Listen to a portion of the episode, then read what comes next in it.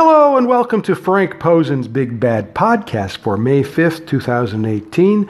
Don't forget you can check out my blog at frankp316.blogspot.com.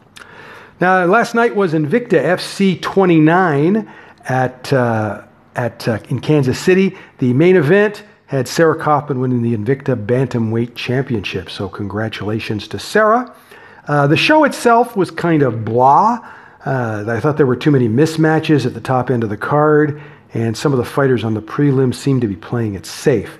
Now, the main event, as I said, was one of those mismatches. It had Sarah winning the Invicta Bantamweight Championship with a third round rear naked choke over uh, German Katharina Lehner. Uh, this was Sarah's first submission win in her career. She usually doesn't go to the ground. Now, as I said when this match was made, I didn't think Katharina deserved a title shot. Uh, it made me wonder if they got her name out of a hat or something like that. And she gave an awful performance. She just totally outclassed. So while I'm watching the fight, I'm thinking, well, this must be a deliberate mismatch to build Sarah up. And Invicta has done that sort of thing in title matches. So it, it's not unheard of for them to do that. I don't know what to tell you. I guess they don't think we know when an opponent is good enough. And then I started, you know, after the fight was over, you know, all this, uh, oh, Sarah should be in the UFC, still in the UFC, and all that kind of stuff. Look, she was one and three in the UFC. Her contract expired, and based on performance, she didn't deserve a renewal. Now, to get back there, she needs better opponents than than than what she had last night because it she wasn't good enough. You know, it wasn't a competitive fight, and, and you know, I don't even know why they booked it. They booked it. It's not something they haven't done before. It's something that they have a habit of doing. So, you know, what can I tell you? Now, the co-main event, the co-main event had was also a deliberate mismatch. It was Pannie Kianzad winning over Bianca Daimoni by unanimous decision. Now, we all know Pannie. All right, she's from Denmark, and um, she basically hasn't performed particularly well in Invicta. So uh, the only thing I can think of is that um, uh, they were looking to give her an easy match to kind of build her up a little bit. I, I don't know if this did her any good or not. I mean, uh, I had never heard of Bianca before. She's a Brazilian. I, I, describe her on my blog as a typical Brazilian nobody brought it brought to Invicta to lose. First of all, she missed weight, and then I took one look at her on the show, and to me, she looked like a tomato can. You know, and she was awful. It wasn't so much that Pannie outclassed her, it's that this girl was terrible. She was awful. I mean, I'd never seen her before. She could have been a world beater, but I'm not surprised she wasn't. And they have to stop making matches like that. It didn't, it didn't, the, the thing that about Pannie is she's never beaten anyone really good. Everybody that she beat in Europe was, you know, mid card. And when she's had the opportunity to come to the US and fight top fighters like Sarah Kaufman, she hasn't done well. And so she needs to show me that she can beat somebody like Sarah Kaufman. You know, she hasn't done it yet. It's nice girl, it's too bad. And then the third match was another mismatch. Okay? It was Pearl Gonzalez over Barbara Acioly by first round armbar. Uh, Pearl uh, had been in the UFC, of course, and she was fighting in uh, strawweight. She, this was her first fight at bantamweight. Uh, I was not surprised by the result. We'd seen Barbara before, and she looked awful. And um, it, it really doesn't tell me anything about Pearl. I still don't think she's any good. I just think that Barbara is worse. And, and that's the problem with that kind of matchmaking is it just doesn't work. Okay? You need to give her more competitive fights. And I don't know, maybe they're trying to fool people. I have no idea what they're trying to do. I don't know. And the uh, other uh, match that was basically on the main card, we had uh, Marciea Allen won over Julia Avila. It was a freak accident, an injury, and uh, Julia suffered a dislocated finger when um, uh, Marciea accidentally kicked her hand. And ref Greg Franklin saw it immediately and he stopped the fight, and the uh, doctor would not allow it to continue. So the rest of the show was mostly kind of blah. All right, it, it just I, it wasn't. I mean, they made the fight of the night the main event, okay, which tells me that the rest of the show was worse, and that wasn't such a good fight either. Um, so we had Liz Tracy over Sherry Moraski by unanimous decision. Um, you know, that was an age thing. Sherry is 39 years old, and she looked very slow. And Liz was just much quicker than her. I just would have liked to have seen a finish. In a bantamweight bout, you had Lisa Spangler winning her MMA debut over Sarah Kleska by unanimous decision. The problem with this was uh, Sarah was a, not only a late replacement, but she fought last week.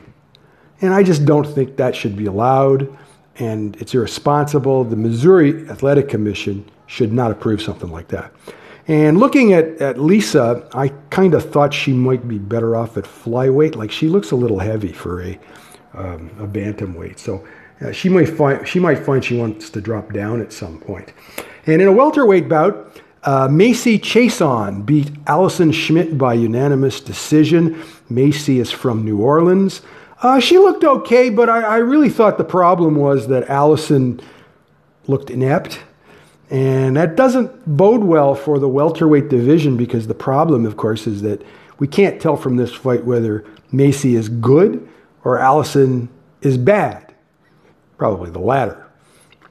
And in the opener, Helen Peralta, who I thought looked pretty good the last time she was in Invicta, she beat uh, Cheyenne Vlismas uh, by unanimous decision. I didn't think either of them was aggressive enough. Mostly they were just kind of light sparring, and eventually Helen landed enough that she was able able to um, um, win the fight. Uh, so I just didn't care for the show in general. I, I, thought you know the fights were kind of a lot the same. They were you know the fighters weren't aggressive enough, and the mismatches doesn't do anybody any favors. I mean, you got to book competitive matches, and especially in a title match, and they just didn't do that. Okay, quick preview for uh, Rizin 10, which is at uh, Marine Messe Fukuoka, and uh, that is uh, early Sunday morning. I don't usually watch this show because I just don't want to sit up all night watching matches that I don't want to see. There's three women's fights on the show, and I just don't think any of them are going to be all that competitive. Um, Kanna Asakura, who won the um, uh, Rizin Grand Prix, uh, will be facing uh, Melissa Karagianis.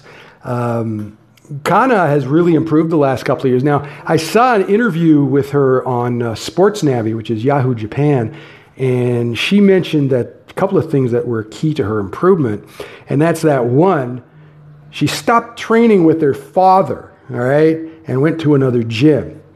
And this is something that I was asking her to do two years ago, and finally she did it.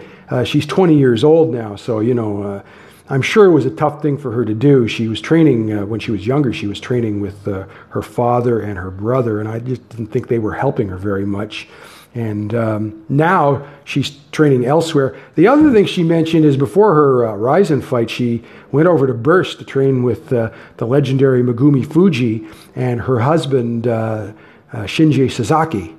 I'm sure Sakuya was there too.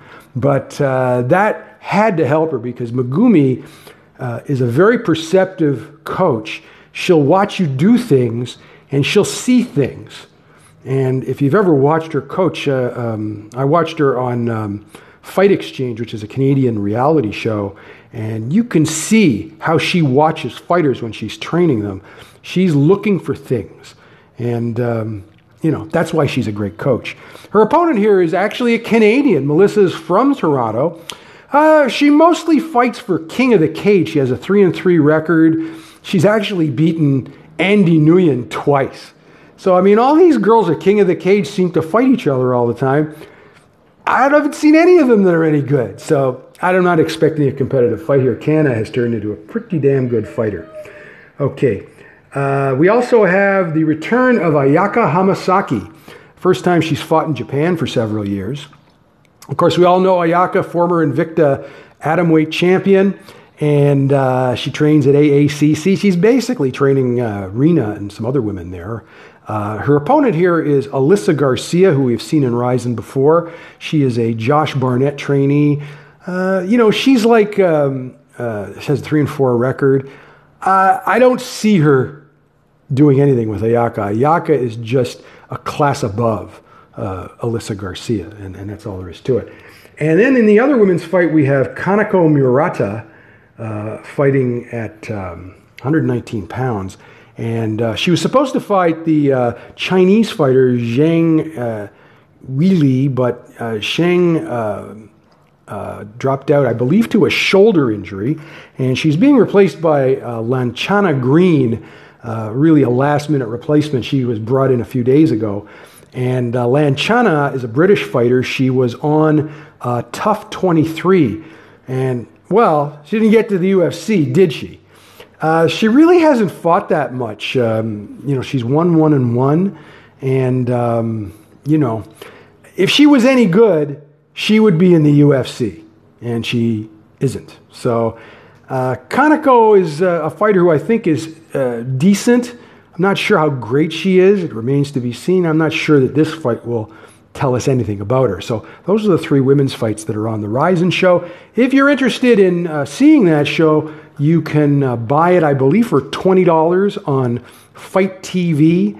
Um, they um, are online. You can watch it online. The other thing is they have a uh, Roku app. So if you uh, they have a Roku channel, so if you buy anything on FITE TV, you can watch it on Roku on your big screen TV. So that's pretty cool.